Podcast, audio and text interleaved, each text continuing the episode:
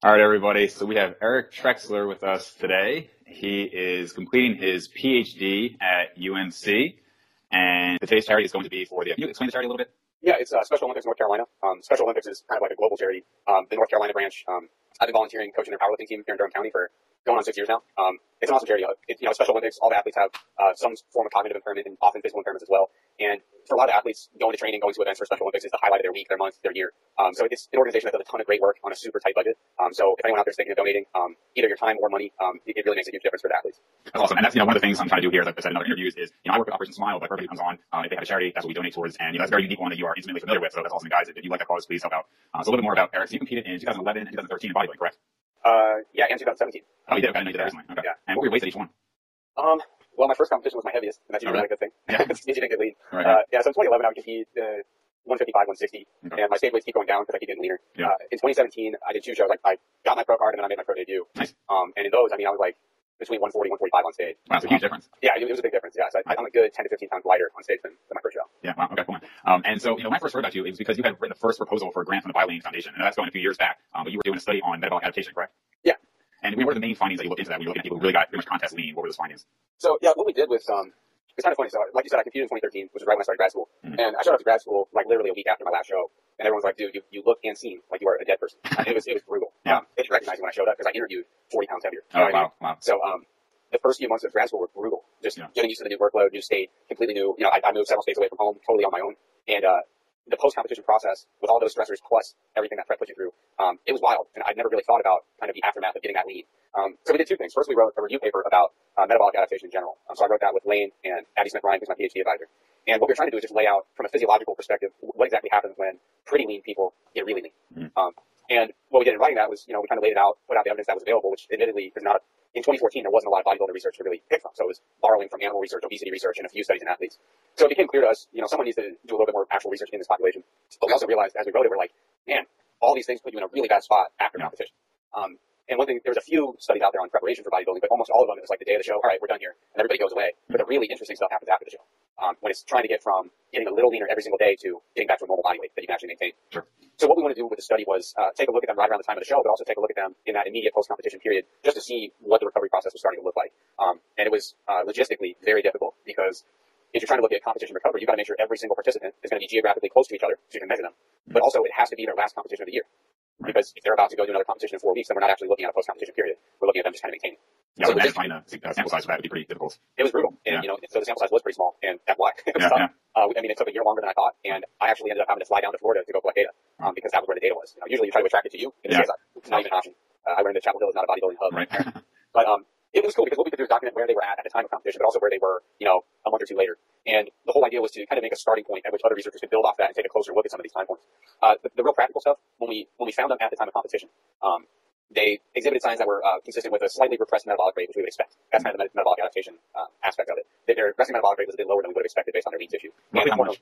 Uh, off the top of my head, I'm not certain. And one of the things that you have to keep in mind is that in the paper we plotted individual points because we wanted to really show that, you know, when you have, you know, a small sample, I think it's somewhere around 15 people, giving a mean on that is informative, but we wanted to show the, the spread of where people were at. Right. And what's important with that, whenever you read bodybuilding research, trying to figure out, based on the means and the standard deviations, how many of these people were lean enough to really be dealing with this in a major way. You know what I mean? Sure. So there, there was quite a bit of spread. No one was more than, I, I don't think there were many people more than 15-ish percent lower than we would expect, 15 or 20-ish, um, which is pretty consistent with other research. I have to double check the paper. It was Yeah. couple Just add my own anecdote, I, I had recently done that myself, um, and I didn't get a pre-measurement, but when they had taken my DMR, you know, with the tubes and everything hooked up, um, their estimate for me was about 1900, and after, you know, a probably six month long diet, uh, I was around 1440 is what they had me. So I mean, it was quite a significant difference from their estimate for me. Yeah.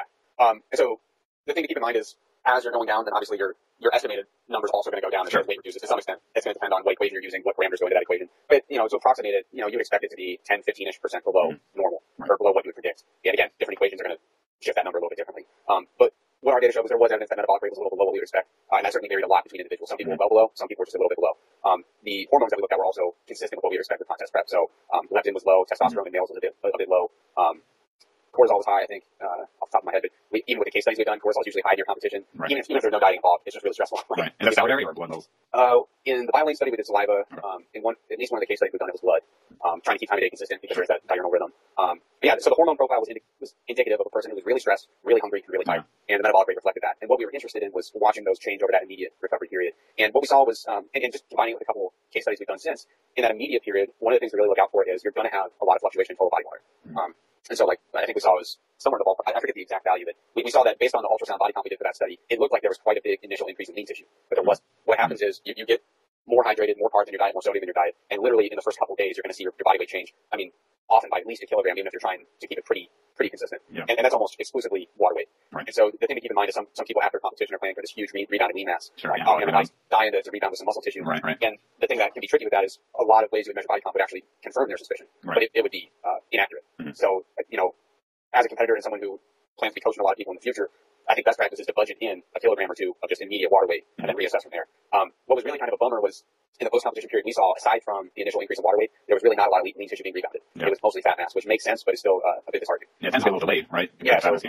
Yeah, there, there seems to be, and that was actually um, a researcher named Dulloo has talked about this in the past Mhm. quite a bit, but um, there seems to be a preferential regain of fat mass in the immediate post-competition period, which I I think is probably one of the more uh, applicable findings from the study we did Sure. with the BioLayne uh, grant.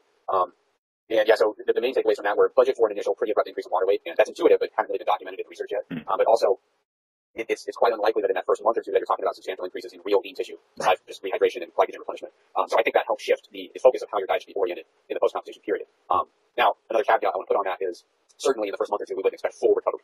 Um, we did see things starting to trend in a positive direction even in that short of time frame, uh, but a month or two is not even close. Right. Um, some of the case studies we've done and case studies that other people have done, uh, you know, four months, maybe six months, you're starting to get in the ballpark where you start to see hormones are near baseline, metabolic rate is near baseline. Um, and so I, I think it's really important when someone's competing to um, help them kind of shift their, their, their focus. Right. Um, you know, one, I'm about to give a talk in Finland that's only about bodybuilding stuff, and they didn't ask me to talk about post-competition stuff, but I'm going to anyway mm-hmm. because I feel like you have a responsibility. You know, Sure. if, if you're an athlete yourself, or if you're prepping an athlete, you can't just act like life ends after the finish line Right. and that's it. You have to have a plan for that. And the way you plan that is going to really significantly influence your timeline of recovery. Yeah. And recovery is a lot more important than just getting your bench back to normal. You know what I mean? Or filling out your old t-shirts. We're talking about not being starving all the time, getting your energy back, feeling like yourself again. Yeah. Um, it, it's, it's really important to focus on. Well, yeah, let's talk about that, um, the kind of hyperphagia post contest a little bit. Cause I know, um, personally, my thyroid levels, and this wasn't a contest, this was just getting pretty lean. Uh, my thyroid levels took about three, yeah, I would say about three months to get back to normal where they were as far as free T3 levels. Uh, they dipped significantly below, you know, the normal ranges. Um, it, it took a while. And then of course, you know, a lot of people find that they're hungrier once they start adding those calories back. Um, and so, I mean, just explain a little bit the role of there and, you know, how the fat cells, you know, they kind, I mean, hopefully there's not a hyperplasia occurring if they go too far with it, but just kind of talk about that if you can. Yeah, I think um, there, there's a lot of factors to consider with a post-competition diet, and there's there's a fine line to uh, to kind of straddle. If you are too conservative about adding food back in, what you're going to find is things like thyroid horm- hormone, leptin levels, testosterone levels, uh, metabolic rate potentially, they will remain repressed. Um, so some people kind of go in with this mindset that, oh, I'll get into contest shape and stay close hmm in perpetuity. Just for, that's my Right. normal now. And that's generally not an advisable way to go about it. Um, unless your contest shape is nowhere near contest shape, right. which is right. also not advisable. Um, as a competitor. right. um, So the, the fine line there is you need to add, you need to get back at least to a maintenance and preferably a little bit of a surplus. Um, you know, if you're probably ending your prep still in some kind of a deficit unless you are ready well ahead of time. Mhm. But but certainly you want to give yourself a little bump, accept that little jump in water weight. That's fine. Um, and then you want to start working yourself back to a weight where your body can actually have an opportunity to recover. Um, now, the other end of that spectrum is, like I said, the old myth of like after competition, I'm ready to put on a ton of muscle immediately. Um, hormonally, physiologically, you are not in a spot to be doing that. Um, you really have to recover before you can think of putting on any substantial amounts of lean tissue because if there's one thing the human body is really good at, it's avoiding starvation in terms of starving to death. So you, you put your body into a an extreme challenge like that, contest prep. The last thing it wants to do is right off the bat gain a bunch of metabolically expensive muscle tissue. Um, it's counterintuitive and it doesn't make sense from an evolutionary perspective. So the idea of just drastically overfeeding after a huge deficit, um, there is, like you kind of alluded to, a, possibility that if we overfill adipocytes too rapidly and they go from empty to all of a sudden this huge influx of stored calories, there is potential that we can see hyperplasia, the addition of entire new fat cells, uh, which is probably not ideal from a long-term perspective. Sure. Um, so it's really about finding that balance in the middle where you're facilitating your recovery. You're going to be pushing things like your thyroid hormone, testosterone levels back into your normal range, uh, but not rushing it to the extent that you're going to put on a whole bunch of fat mass that you're going to have to deal with later. Right.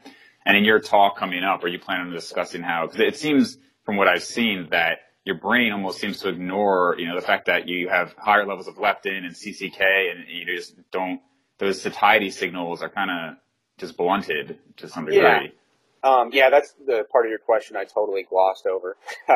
I, I meant to apologize preemptively. I've been writing code all day. yeah. Fun. And when I write code, I like can't interact with a human for like a day after. It's like yeah. it's like such a puzzle for my brain. Right. Um, so the post competition eating, um, I think this is a spot where anecdote is helpful. I know for me personally, the the one year in t- 2013, I had a terrible post competition rebound, Mm. and the eating had very little to do with satiety, in in my opinion. It was a lot more hedonic. Yeah. Um, there's you know the the hot hedonic reward of having abstained from that type of food intake for so long and then having it accessible. Um, that's one aspect. Um, the stresses of post show life of going back to normal um, certainly kind of feed into some of those stress related eating behaviors. Um, and honestly, not needing to get on stage in front of people soon. It, it's one of those things where if you're like in, in my my my perspective was there's no way I'm going to be on stage again in less than three years. hmm So who cares? You know, Right. like a bunch of you know ham and cheese in my egg right now sounds really good. So I'm just going to go ahead and do that Yeah. because I'm not going to be on stage. So I think there's the satiety aspect where yeah, it's going to take leptin time to rebound. Um, ghrelin is it's so variable day to day that uh, you know it's going to be up and down no matter what. Um, but yeah, those things will take time. But I think the most immediate um, threat to a sensible post-competition diet is the other sources of eating, the stress-related eating habits, the hedonic eating, things of that nature. Sure. I, I don't know if your experience reflects that or not. Oh yeah, yeah, uh, very much so. And actually, I was going to say you're familiar with the book Body for Life, I'm sure, by Yes. Joe Phillips. Yeah, and so I read that when I was 13. Um, that that's kind of part of what got me hooked and, and everything. And I just thought, okay, I have to stick to it. And they recommend having like a cheat day kind of thing once a week. Um, but I just thought, well, I'll just not do that. So I went 12 weeks, my entire summer, uh, just only eating like the perfectly clean foods. And I literally made a list as again, like as a 13 year old kid, as a list of all the foods I was going to eat when I was done. And I, I just went on a week long binge when I was done. I went from 130 to like 145. Um, and I mean, that was just not a good time. I- Who knows what damage I did to my body or how many fat cells I might have added, but yeah, it was definitely Yeah. a very unhealthy way to go about it. Yeah, you, you hit close to home with the list thing. Um, yeah, it's, it's funny. Like my most recent prep uh, was my most successful prep by far. mhm. Best I've ever looked. Best I've ever placed. Um, and the rebound was was great. Um, I didn't have the whole post competition blues. I, I didn't. It wasn't a stressful time. Uh, the diet stuff was great. And with that prep, I did make a list mhm. but I feel like I made it almost because that was almost like cathartic, where Yeah. like you're deep in prep and you're like, and I, I do like flexible dieting and premise, but Yeah. I'm a bantamweight natural. I Right. mean, you, you step on stage at like 140, 145.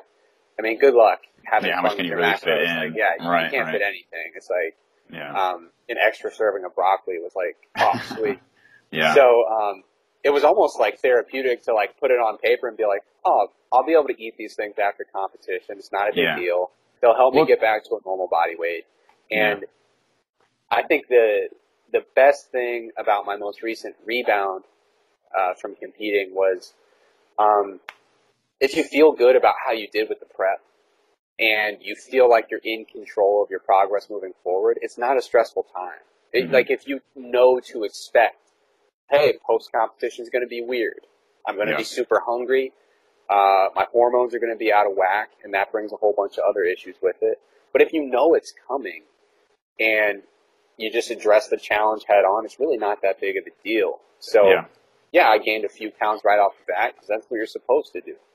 like, yeah. Right. I- right. I mean, when I was in contest shape, uh, at least three people in my department, like professors and faculty members, asked my friends uh, about what horrible diagnosis I was dealing with to make Really? me look that bad. Wow. Uh, like, I mean, I was wasting away. yeah. And so, like, that's, of course, why would you not want to gain a couple pounds off the bat so you can actually function like a normal person again? Yeah. I mean, people Yeah. thought I was quite ill. The uh, the psychological aspect of all that it, it's it's tough to deal with. Uh, that's probably the hardest part for me. Is I know um you know throughout all of dental school I was I don't know 210, 215, and it was like one of the bigger guys, and it was very mentally tough for me to really diet down because for all these years I was seen as that guy, and to go drop 30, 40 pounds. And it's literally, it's like, what happened to you? Like, oh, do you stop lifting? Like in regular clothes, you just look kind of normal. And it, psychologically, there, there's a huge, you know, toll there, I think. Yeah, definitely. Yeah, it's always demoralizing if, if you're Yeah. natural and you're trying to get really, really lean. If Mhm. you're wearing normal clothes, yeah. you you might not even look like you work out. Right. You know what yeah. I mean? And then people will be like, "Oh, hey, it looks like you're you're not hitting the gym anymore." And you're like, right. And you're thinking like, I'm putting in more time than ever. "Yeah, you're like Yeah. I actually like totally live for it right now." Um, So thanks for that. Yeah, yeah, it's tough. Uh, so let's get into supplements a little bit. So you're very knowledgeable on a few key supplements, and the first one I wanted to talk about was caffeine. So, you know, let's say the layperson is listening to this and they've never heard of methylxanthine or, you know, adenosine receptor blocker or anything like that. Um, how would you describe some of the effects of caffeine?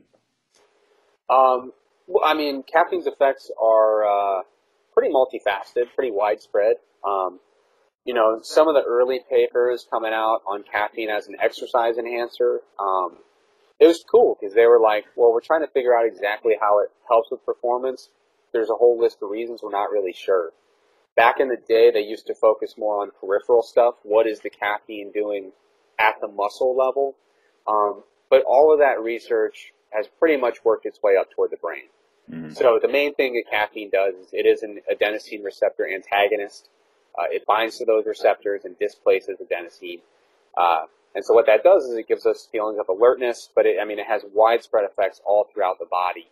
Um, and that, that really is the primary dictator of, uh, of the, the primary uh, mechanism dictating the effects that we associate with it when it comes to exercise performance, heart rate, alertness, not being able to sleep at night.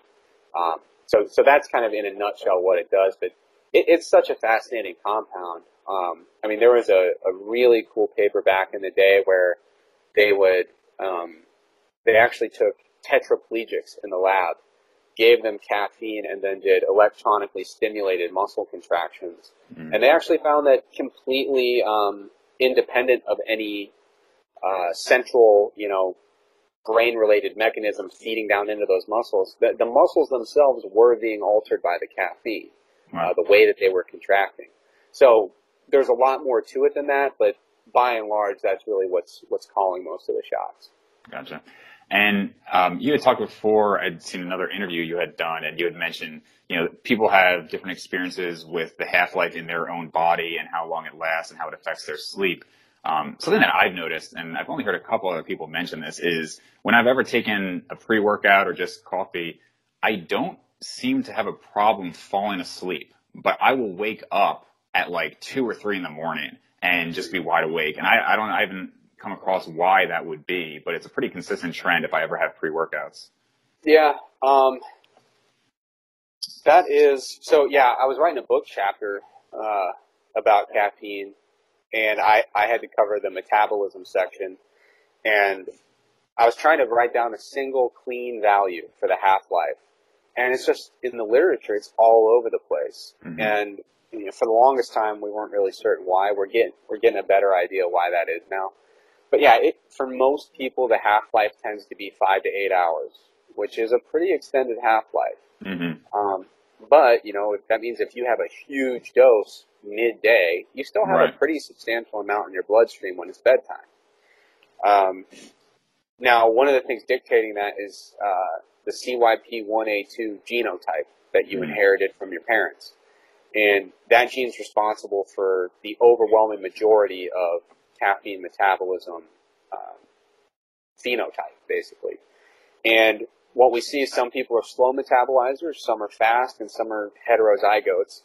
Um, generally speaking, if you're a fast metabolizer, you're more likely to be that person that can have caffeine midday, fall asleep, and have no issues uh, mm-hmm. throughout the night.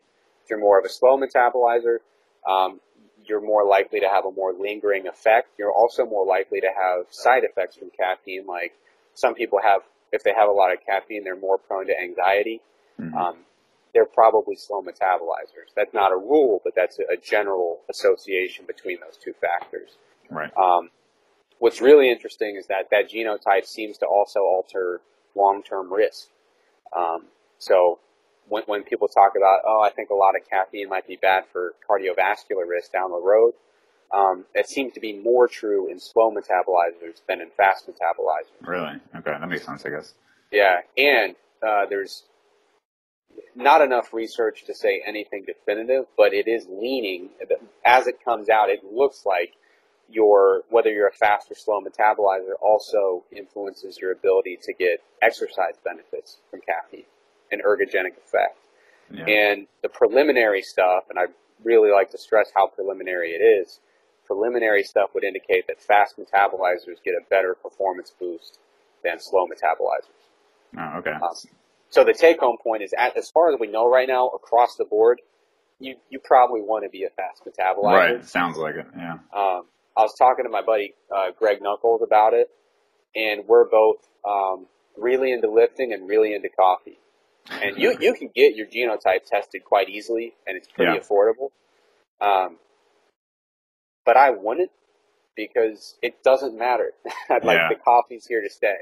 Um, I hope I'm a fast metabolizer, but even if I had that information, I'm probably not going to do anything right, about right. it. Yeah. Um, but yeah, so there's a great deal of variation between people, whether when it comes to not just your ability to get to sleep, but uh, an often overlooked thing is sleep quality, and uh, it, it's something that sleep science is really growing a lot. Um, yeah. There's a lot of fascinating stuff out there when it comes yeah. to blue light exposure, um, sleep quality, uh, as opposed to just total sleep amount. Mm-hmm. Um, and so, yeah, just because you get to sleep doesn't mean that the caffeine hasn't had an overall deleterious effect on your sleep quality right. as a whole. Right. And that's another thing with uh, with bodybuilding. Not to switch gears, but time and time again in our studies, uh, and just anecdotally, sleep mm-hmm. quality during bodybuilding prep is brutal. Yeah. Trying to get to sleep and stay asleep. Um, so that's a, that's kind of a double-edged sword where you're prepping for a show. Almost everyone I know that's prepping is like totally yeah, it's, abusing it's stimulants. And so you couldn't sleep anyway, but now that you're taking stimulants all day, now you just really don't have a chance. Yeah. Yeah, I haven't had, unfortunately, and I, I miss it all the time, I haven't really had coffee in probably a good year or two. Um, and even so, my sleep, not at the start of the diet, but within a few months, it's because I'm already a very light sleeper. You know, I'm doing everything. When I actually moved to North Carolina, I thought it was going to be great because I was moving from a city to like kind of a smaller area. I got the uh, blackout shades and everything, no sound around me. I would still wake up like three times in the middle of the night. So when I was dieting, um, that, that got rough. And yeah, I would say maybe half the nights I would get maybe five or six, and then I try to catch up. But it, it does get tough, and I'm sure with stimulants, it's it's even harder. Yeah. Now, have you noticed? It seems like there's a difference in terms of the habituation aspect from the euphoria people get from caffeine versus the actual stimulation and alertness. Is that what you've seen? Yeah. So when it comes to habituation with caffeine, um, like I said, caffeine's effects in the body are multifaceted. It affects a lot of different sensations, a lot of different processes. Um, habituation doesn't seem to be a just across the board type thing. It seems mm-hmm. like some effects of caffeine are more prone to habituation than others. Um, now, when it comes to performance, um, I gave a talk in Chicago about supplements, and this came up, and it kind of sucks when you can't give people a very clear cut, simple answer. But the habituation research with caffeine and performance is a little bit messy. Um, there's some studies showing, oh, it looks like the normal coffee drinkers had less of a performance benefit than people who never have caffeine. Mm-hmm. In other studies, it looks like it has no effect at all. Um, the most recent study on it uh, was called like something about like killing the myth that uh, habituation affects performance outcomes. It was a bit strongly worded, um, but mm-hmm. I tend to think people who habitually take in caffeine, it looks like they can still benefit when it comes to performance from a pre-exercise dose of caffeine. Whether or not whether or not there might be a small reduction because they're a habitual user, that's kind of open to your your interpretation of which of those studies you feel is, is most definitive. Um, but sometimes people say, oh, you, you have to restrict all your caffeine intake to get a performance boost. Unequivocally, it looks like the research would say that's not the case. Okay. Um, and in some cases, habituation is not a bad thing. So um, a lot of times people worry about the diuretic effect of caffeine intake, and that effect seems to be quite prone to habituation mm. in the sense that the, the diuresis we see after ingesting caffeine seems to really taper off when we're a habitual user. Mm. Not that it's a big deal in the first place, but you know, it's, it's nice to not have a, a super right. pronounced diuretic effect. Right, right. So the last time I'd seen the research as far as caffeine and creatine, I, I think there was a lot of information showing that it seemed to kind of cancel out the effects uh, as far as like the ergogenic benefit there. Maybe you can update me as like what the research now is showing if there's anything new there. Uh, well, there's nothing new, which is okay. frustrating. yeah. Um, I did a project on it um, back in the day, and probably more importantly, I, I talked to Roger Harris about it. Mm-hmm. And Roger Harris essentially invented creatine. I mean, he's, he did like the initial study saying, hey, what if we started giving this to people? Right. I think it might help their muscles. So uh, Roger Harris is a legend. And I, I talked to him about it. And if you look back at the research on it, they originally tried to do this stuff. Uh, they tried to give caffeine with creatine because they thought it was going to enhance creatine's effect. They thought it would help with uptake. And um, what they found in the first study they did was actually the, the group that only got creatine had a performance benefit, but the group that got creatine and caffeine together um, actually had no effects greater than placebo. Right. And so they were like, well, that's weird. And they followed up on another study and uh, found something similar. And Roger Harris followed up uh, later, and he's like, no, nah, you guys are, I, I don't think that's legit. Mm. They did a study, and they actually kind of found the same thing. Wow. Um, but the question is, there's not a ton of evidence on it. Um, a lot of people are resistant to acknowledge the evidence that's out there. The question is, why might that be the case? Um, so some authors have said that they think that uh, caffeine and creatine have divergent effects on the sarcoplasmic reticulum. That they think uh, the way that the sarcoplasmic reticulum releases and reuptakes calcium, it's getting opposing effects from caffeine and creatine, and that's what's canceling out the effects on muscle performance. Roger Harris has a much simpler approach. He is a, and, and I mean, this is a personal conversation we had, so it's not like he's gone out and, you know, writing mm-hmm. about it, but, um, he's a lot, he seemed a lot more, uh, to, it seemed like his take was more that gastrointestinal discomfort is more likely when you have a high dose of caffeine with your creatine. Mm-hmm. Um, and, and I think even in the abstract that they published on their, their project they did, they mentioned like, yeah, creatine with caffeine, we had a lot of people complain that there's upset stomach. Yeah. And obviously your performance is not going to be at your all-time best if, you know, your stomach hurts and you feel Right. sick. Um, so the state of the evidence to kind of wrap it all together, there has not been a lot of research directly investigating it. The ones that I've looked at it directly seem to indicate that there might be some kind of interference there. It may be happening at the muscle level. It might just be the fact that people are trying to do an exercise test with a, a bellyache. Right. Um, Could be. Now, now the thing that's important to note, and the reason that everyone's so hesitant um, to accept this research, a lot of the early studies on creatine, they would say, go ahead and mix this into your morning coffee because it's hot and it'll dissolve better. Mm. These are all the early creatine studies showing, hey, this helps with muscle performance and you know, strength and power. So the thing that we have to reconcile looking at this body of literature is that most of our creatine, most of our early studies, they were mixing it in, in caffeinated coffee, Interesting. Okay. and it worked. Hmm. Now, now you have to work around the fact that coffee is not the same as caffeine powder. Right. You have to work around the fact that an ergogenic dose of caffeine is substantially higher than a typical single cup of coffee in the morning. There's a lot of factors to reconcile there, and honestly, I don't think the body of evidence is ready for a super definitive conclusion.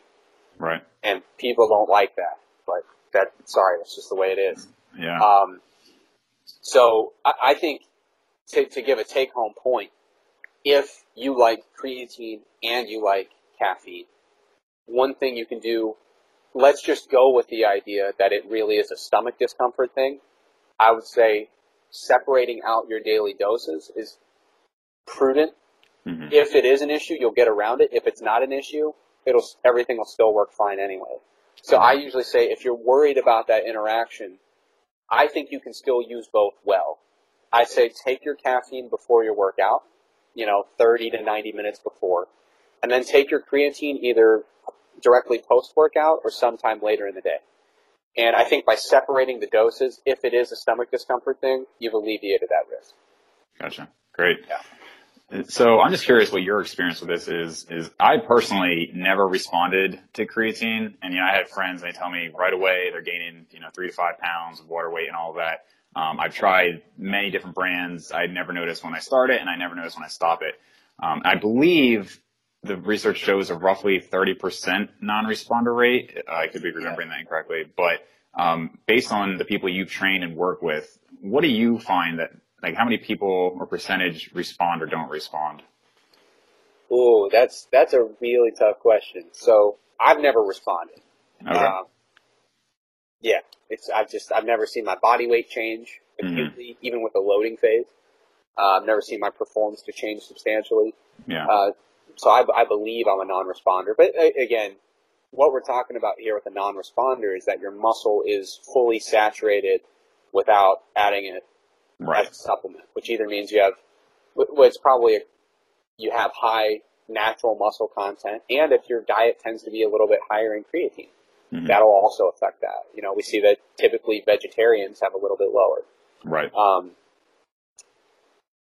the, uh, the the challenge of trying to assess how many people are non-responders is the very premise of the placebo effect. hmm So, like, if I ask my client, uh, "Hey, did that work?" Um, it's what we would basically call a, a single subject open label study. hmm They know exactly what they took and they know exactly what it's supposed to do. Right. Um, so we're all biased whether we want to be or not. hmm Um, and there's no way to talk yourself out of your own bias, no matter how hard you try. So if you're super skeptical by nature, you're probably going to be a non-responder. Right. Right. you know what I mean? Yeah. If, if you're super gullible by nature in this particular realm, you're probably going to be like, wow, I can't believe I ever trained without it. Right. Right. Um, one of the things that's tricky with the the uh, putting a, a population number on it is, you know, that one of the the first studies that tried to approximate um, you know, this is how many people were non-responders. They, I don't think they ever intended to make it a population value. I mean, Mhm. this is small sample research by nature, um, which means that to, to say that, yeah, these 22 people approximately, you know, resemble the world population. Uh, I don't know anybody who wants to go out on that limb. Right. so right. wh- what they were really saying was within our sample, it looks like, you know, 20, 30% we didn't get an effect. But with small samples, a, a, a statistic like that has to be taken with a grain of salt. right. Um, the problem is you're never going to get a big sample study on that. It's Yeah. just never going to happen. Uh, whether you want to do muscle biopsies, which are super invasive, or Mhm. you want to do like uh, magnetic resonant resonant spectroscopy, which is super expensive, um, there's huge hurdles from a practical perspective of saying, hey, let's bring in 15,000 people like NHANES and figure out what a normal creatine level is within the muscle tissue. Um, so there's challenges there, which um, it could be answered, um, but you know, it, I'm pretty comfortable using the small sample estimate as a rough guideline, and then letting people's experiences dictate uh, whether or not we feel like we really got a tangible benefit from it. Sure. Yeah, the placebo thing is is a very interesting topic. Maybe we can get you back on to discuss placebo and, and sleep and some other things. But uh, I've I've noticed that. I mean, I am very skeptical by nature, um, Yeah. and it, it does. Now that you say it, it does kind of seem to be that my more, I guess, scientifically minded, skeptical friends aren't responding as well, and my friends who are kind of just, you know, buying up all the supplements, kind of like the typical pro lifters, they seem to really rave to me about their responses. So maybe there's something there. Yeah. Well, I mean, you know, I my, my lifting experience was cultivated like I was a 12 year old who was just lifting with football players and wrestlers on my team. Yeah. And I mean, I can't tell you the number of supplements that have come and gone that everyone in the in the gym got on and said, "I can't believe I trained without you know 15 Yeah. grams of histamine Right. or Right. you know 10 grams of arginine," and it's just like the more we do research on them, we just we just can't identify much of a benefit. Right. And Yeah. so it, it's kind of tricky. Yeah. So let's talk a little bit about nitric oxide boosters there. So I know you're you're familiar with those, obviously, and um, it seems. I mean, obviously, everybody likes to get the pump and everything, but as far as long term benefits from it, are we seeing that now? Uh, we're not seeing anything long term because we're not looking at it. Um, Yeah. So if, if you look at the uh, the nitric oxide supplement literature, Mhm. um, there's just not much that looks at long term outcomes. It's usually we brought you into a lab, we gave you some citrulline malate, we had you do a bunch of bench press an hour later. Um, so we don't really have a body of literature in which we're giving people like citrulline malate or beetroot juice for 8, 12, 16 weeks, training them and seeing if it's actually uh, contributing to their muscle growth or their strength gains over time. Um, for now, the literature we have, uh, we can look at the acute short-term response. That's just all we've got to go with right now. Yeah. Um, and with citrulline malate, there's there's quite a few studies out there showing if we give it to you an hour later, you do more repetitions before you fail. So, you know, we had you do three sets of bench to failure. We added up all the reps. You got a few more with citrulline than you did with the placebo. And the premise there, from a, I mean, no one really cares if they got three more reps that day. I think the premise there is that you're doing more overall training volume and that over time that's going to contribute to more muscle growth and more strength adaptation. Um, the premise makes sense, but we still need to see how much those few extra reps really, really contribute. Um, there was a similar study done with beetroot juice, but there's only one of them, uh, where they gave beetroot juice and then, uh, you know, some amount, I forget exactly how they timed it in that study, but then they did a single bout of, you know, repetitions to fatigue and it, it did the same exact thing. A few more reps before you fail. Um, there's some mechanistic uh, arguments that you could make saying that nitric oxide would generally contribute to muscle growth. Um, the, the problem is we, there, there's uh, very mechanistic evidence from like animal models or like cell culture kind of models or like extracted fibers where we could say, oh, nitric oxide plays a role in this. The question is, does going from a normal nitric oxide level to a slightly higher one from supplementation, is that enough to really affect the, the grand scheme of things, the overall right. magnitude of growth? So like there, there's some stuff in animals where they say, hey, we completely blocked all endogenous nitric oxide production or, or virtually all of it and it blunted their muscle growth. That would indicate nitric oxide plays a role, but that doesn't mean necessarily that increasing it from normal to a little bit above normal is going to do anything tangible. So right. we really just need need some more research to be done on it. Right. And and you mentioned the premise there, the kind of the theory behind it. And that's something that I've actually wondered for years. I mean, even since college and so with creatine and anything where they say, okay, they took this supplement and, you know, they got two more reps, let's say. And I, would really be interested to hear what you think about this because to me, let's say somebody takes their, you know, some lift from 100 pounds for 10 reps to 150 pounds for 10 reps. The hyper, like the hypertrophy comes from that, I mean, in part from that change, is that increase there. So let's say they took creatine and they went to from 100 for 12 reps to 150 for 12 reps. That change is about the same. So I would wonder, is that person, even if they respond to creatine and they get those initial increased reps, if over the course of that, those years or however long that took, you're still getting that increase in 50 pounds or whatever, would that really net in that much more hypertrophy unless you were going from, you know, it, that increase was going that whole time? I hope that makes sense the way I'm wording that. Yeah, yeah. I think basically the question is, uh, when you look at the millions of tons of training volume that occur over a lifting career, did those two extra reps from your creatine matter? Mm-hmm. Um, and that's a good question. I, I think um, one of the things to keep in mind with supplements across the board, and I say this every time I publicly talk about them, is we're talking about small effects, mm-hmm. like eerie. like, yeah. Uh, I mean, you know, depending on how much faith you put into standardized effect sizes, you're not going to find a supplement that consistently has like a Cohen's d value above 0.2, 0.4. You'll see instances where they're a little bit higher than that, but that's pretty much what we're looking at. It's a small effect in the short term, uh, which can only be thought to culminate to a small effect in the long term. But the question is, how much do you care about small effects? Right. Um, and how small is that effect? Unfortunately, we, we're kind of extrapolating because you, we, we don't really we don't really have anything to go with in terms of you know just thinking of the logistical nightmare that it would be to try to approximate over the course of a, a really tangible time frame of right. a year, two years, those type of long term training studies with a supplement mixed in, they just don't they don't take place. Yeah. Um, so I, I, think that's um, I I've done a ton of research, um, and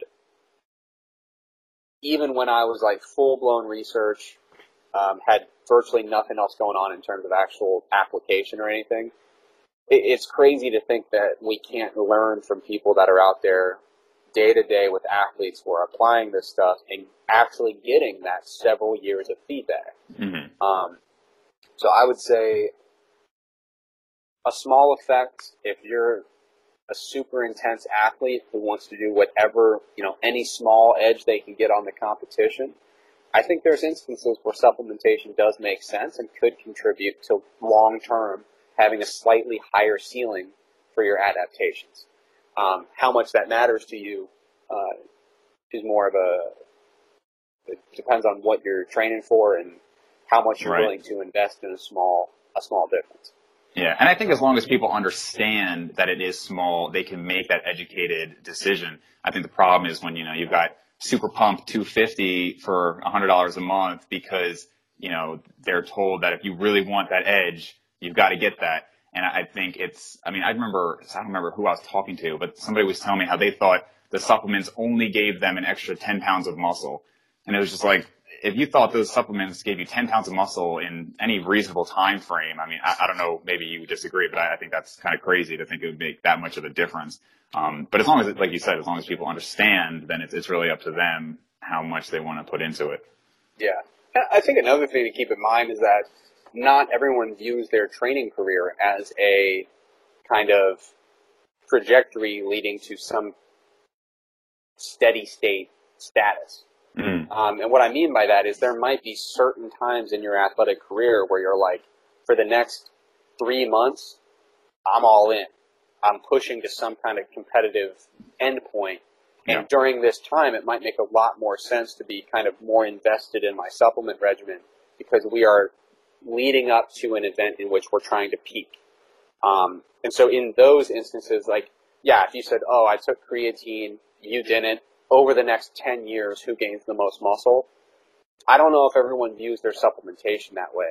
Right. I think for some people, it's more, I'm doing a contest prep. I'm going to be in a state where muscle loss is a very pertinent concern. What can I do to make sure that I'm not losing out on training volume over the next 12 weeks? Sure. So I think that's probably the more sensible way to look at it is short term focusing in for this chunk of time. We're pushing with everything we got up to this peak. And, and so like I know for me, there's certain times where I take more supplements and some when I take less. Yeah. Okay. That makes sense.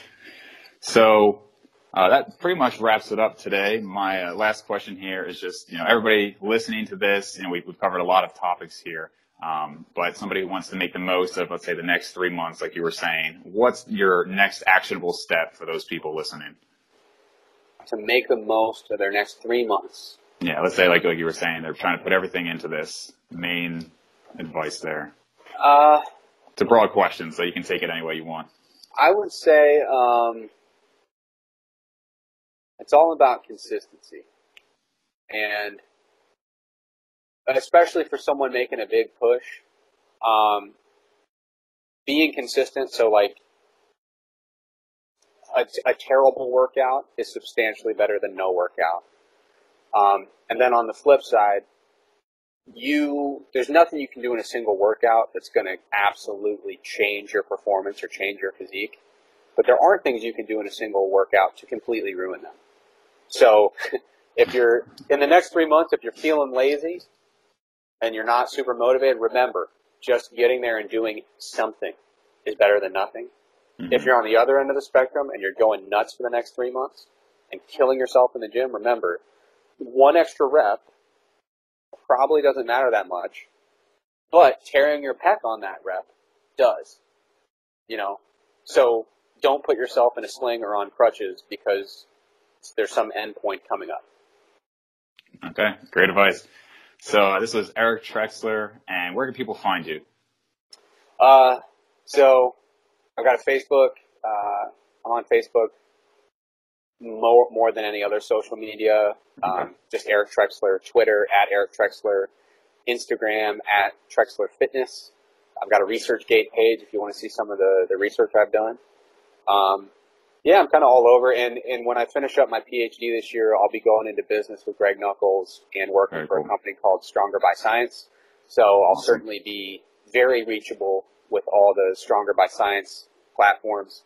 And, uh, I'm stoked. Like I said, the last, uh, the last six years, it's been doing just a ton of research and I'm really excited about being able to do more stuff like this where it's not just living in the lab, but it's actually bringing research to the people trying to apply it uh, and trying to um, make it accessible and, and turn a, a, research question into an actionable, practical uh, thing that people can use.